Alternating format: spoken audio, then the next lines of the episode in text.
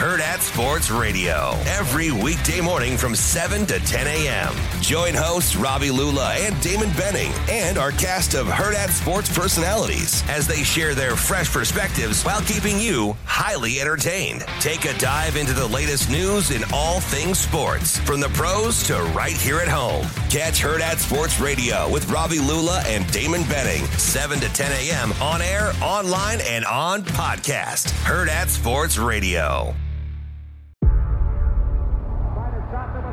Before history is written, it's played. Before it's frozen in time, it's fought one shift at a time. Before it's etched in silver, it's carved in ice. What happens next will last forever. The Stanley Cup Final on ABC and ESPN Plus begins Saturday. And now. And now, back to Hail Varsity Radio. Thanks for hanging out here at Pinnacle Bank Arena. A road show Wednesday here. Girls State Basketball 2023. Chris Schmidt, Elijah Herbal.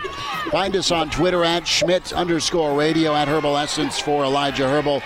And can find Mike Babcock at MD Babs on Twitter as he joins us from HailVarsity.com and magazine. Get the subscription today, HailVarsity.com backslash offer for the magazine for the digital. Babbers in his football den. Mike, how we doing today? Thanks for the time. Hey, I'm doing okay, guys. Uh, Want to say one more thing about what you were talking about, Michigan State. That second half, and, and I know 12 of 17 is remarkable. It's also a reflection in some way of the value of passing the ball, moving the ball, moving the ball. Because when those guys, for the most part, shot those three point shots, they were wide open. There was nobody covering them um, because they passed the ball around. And I, you know, that's the thing that really I found remarkable is the adjustment that they made and the ability to get guys open to take those three point shots. And every time that guy had that open shot, I thought, holy mackerel, you know, here it goes. Well, and how many And, times uh, Michigan State was able to to make an extra pass? A, a guy gave up a good look for a great look. That's what surprised me. That was, I think, the difference between first half and the second half for Michigan State. Is the first half they were getting good looks, and the second half they were getting great looks. Yeah, open open shots at the three, and uh, that was a function of passing the ball, like you said, passing up a good shot to get a great shot.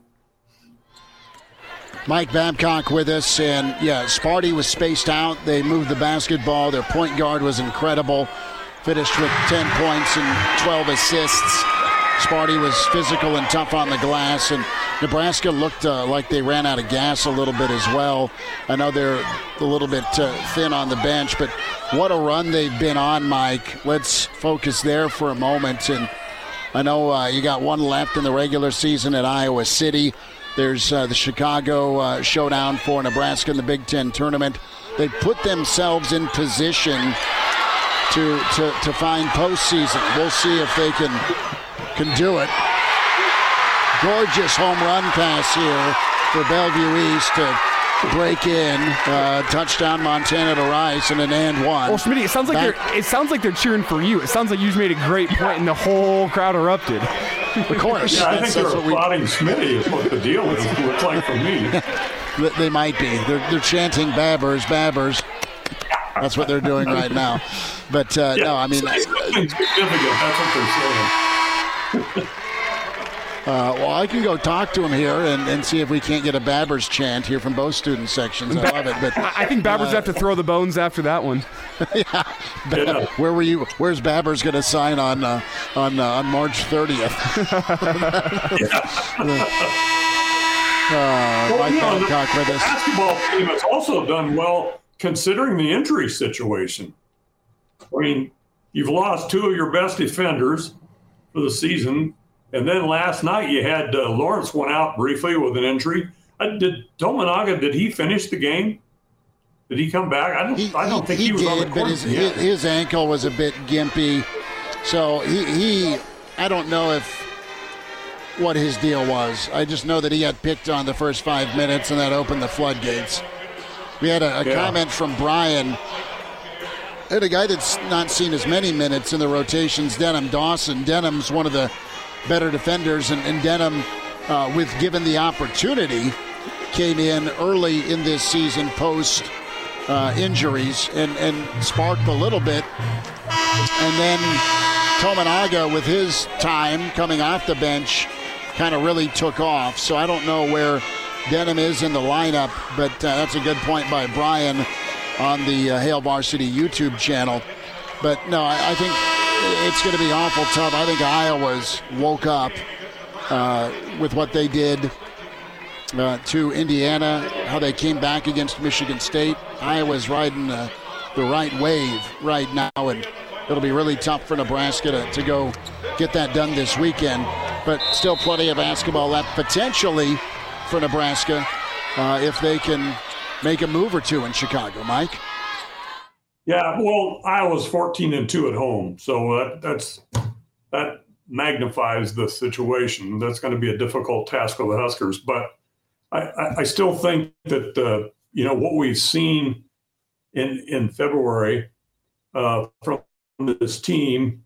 I think you can feel like if you get an opportunity to play in the NIT, for example, um, I think it's a team that can can be successful to some degree. I don't know how far you're going to go, but I, if they can keep everybody else healthy um, and able to play, I, have just been impressed. Now the second half uh, uh, of the uh, Michigan State game, it was not so impressive, but the first half was, you know, off the charts impressive. I thought the way they played, and uh, if, if, you can get somewhere in between or, or replicate that first half, um, Nebraska is a force to be reckoned with, even in the Big Ten tournament. I think um, because of of and and it's a strong conference. I mean, I you know I don't presume that Nebraska is going to win the conference tournament, but it's going to be a tough out. You know, whoever has to play them is going to have to be at the be at their best, the way Michigan State was in the second half last uh, last night.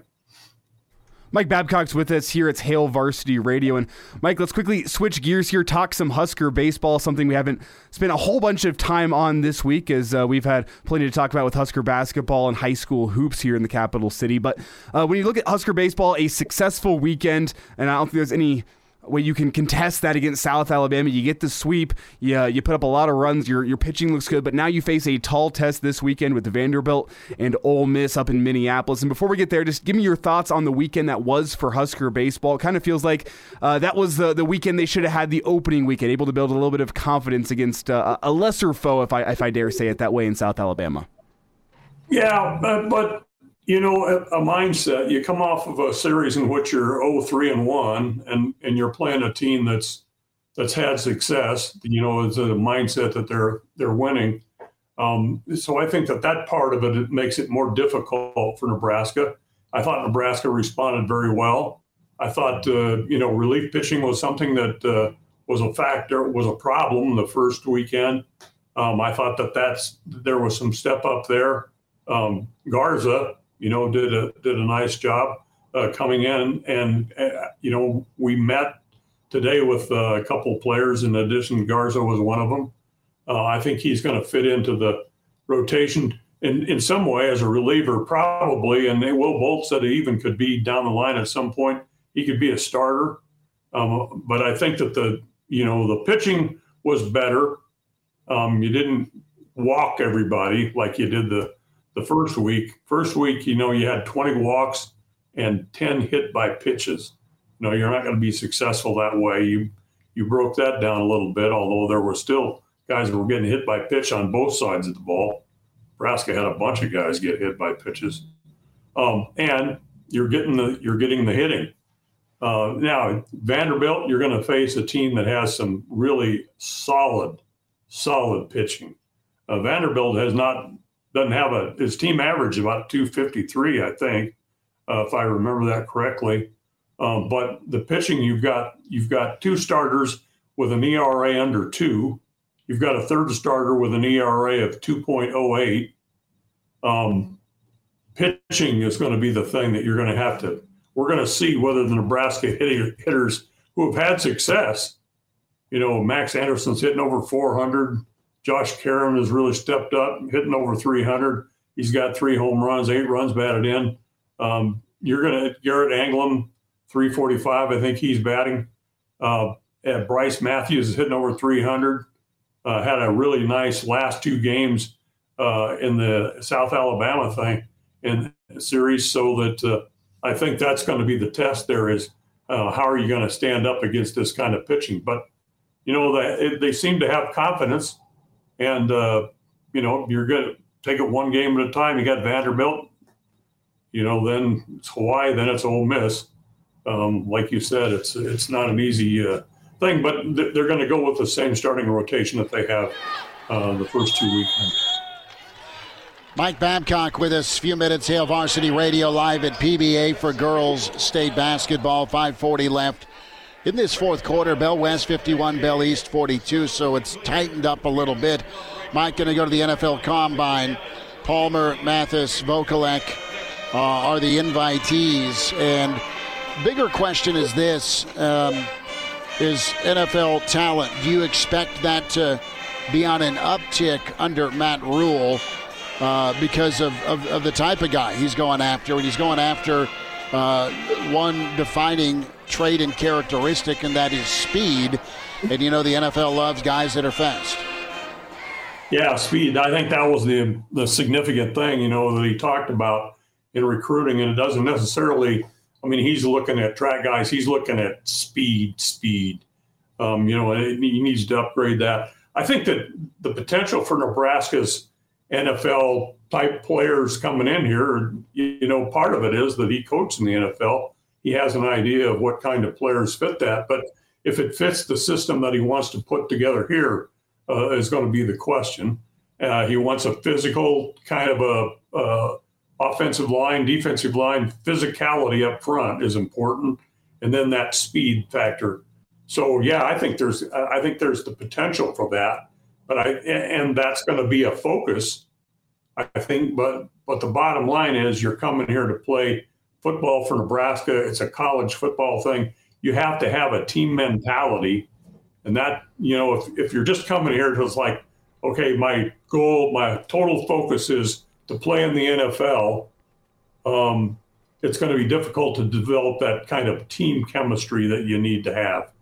Um, and I, you know, I think that that's really important. I think that Rhule has pointed that out. And I, you know, I'll emphasize that. I'm rambling here, but I'll emphasize that. I remember it was uh, maybe I've said this before, but a junior college transfer. who played in the offensive line, a couple years ago. Might have been Carl Nix. I'm not really sure. I, I, forget the name. But I was talking to him about transferring to Nebraska, and he said, "Oh, it was great transferring to Nebraska from a junior college because in junior college, everybody's playing for themselves. You know, they're all trying to get to the next level, to the four-year school." And he said, "At Nebraska, I feel like I'm part of the team." And I think that that's the thing that you have to emphasize. So that if it's like, you know, my goal is to get to the NFL, you know, I'm, that's all you're concerned about. Um, it's going to be difficult. That team chemistry thing is going to be difficult to build. So yeah. I think it's going to be a combination. No, absolutely right on with that. And you, you, you got to be selfish, but only to a point. Uh, and the JUCO mentality, yeah, good take on that. Mike Babcock with us Mike, we'll get caught up again next week, partner. Thanks for jumping on and spending a few minutes with us. Thanks for having me, guys. Appreciate you. There he is, historian, author, Hall of Famer Mike Babcock. Hail Varsity continues. Hurrdat Sports Radio. Every weekday morning from 7 to 10 a.m. Join hosts Robbie Lula and Damon Benning and our cast of Hurrdat Sports personalities as they share their fresh perspectives while keeping you highly entertained. Take a dive into the latest news in all things sports, from the pros to right here at home. Catch Hurrdat Sports Radio with Robbie Lula and Damon Benning, 7 to 10 a.m. on air, online, and on podcast. Hurrdat Sports Radio.